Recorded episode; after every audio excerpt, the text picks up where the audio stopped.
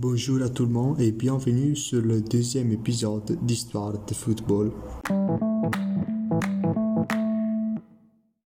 Aujourd'hui, je vais vous parler de Maradona, un autre légende du football. Il est le premier grand champion de football dans l'époque de la globalisation médiatique. Aussi aujourd'hui, quand les mots manquent pour décrire la différence parmi un champion et les autres, il a à dire Maradona et tout le monde la comprend.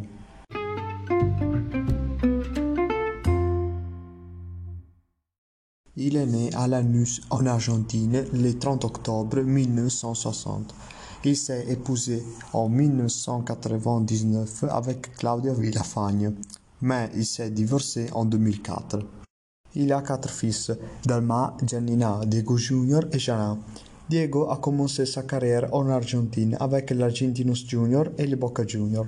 Ensuite, il est appelé par l'Europe. Il joue avec le Barcelone, le Naples et le Séville. Enfin, il rentre en concluant sa carrière avec le New Old Boys et le Boca Junior.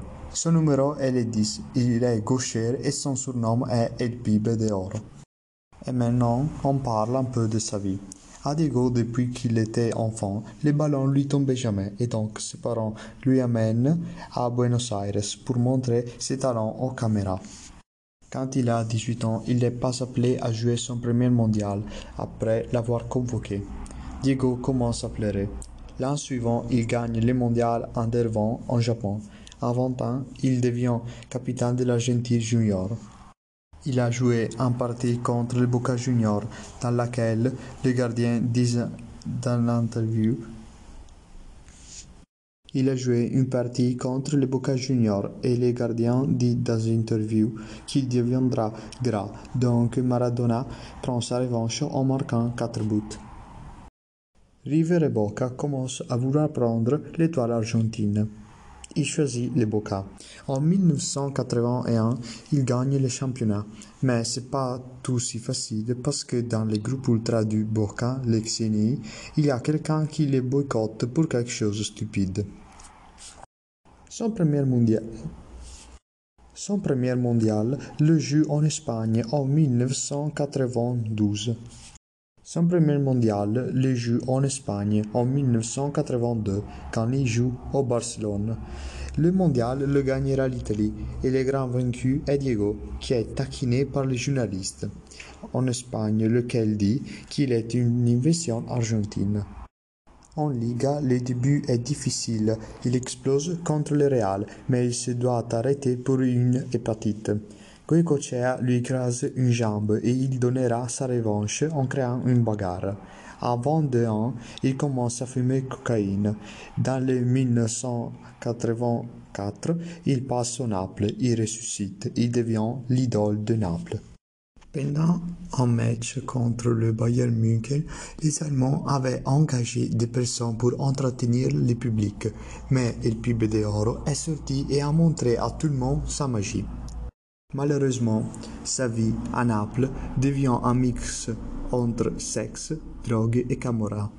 Dans le mondial du 1990, il bat l'Italie en demi-finale au stade du Naples en disant aux Céphins Il vous demande d'être italien car Naples est marginalisé par toute l'Italie.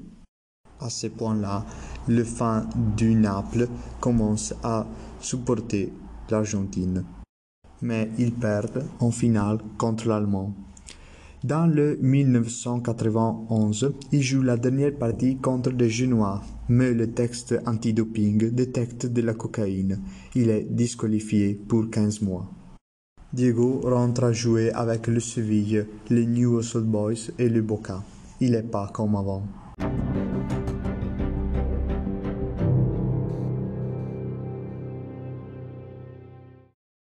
en 1994. Il ressuscite pour le mondial, mais l'Argentine le perd et l'antidoping fait terminer sa carrière. Il donne l'adieu dans le novembre du 2001 à la Bombonera.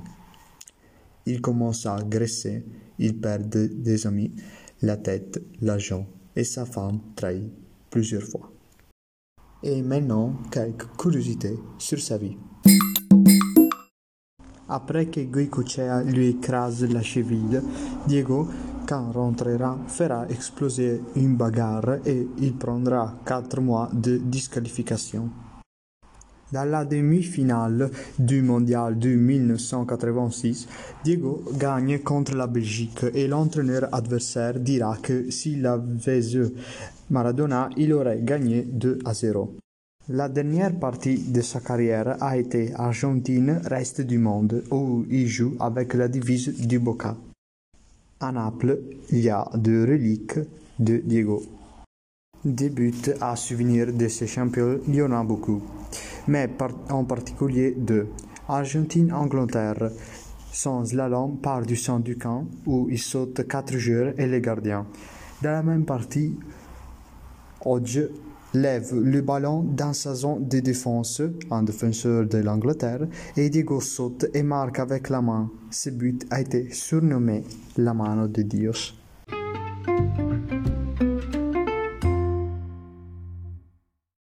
Bien, on a terminé aussi cet épisode.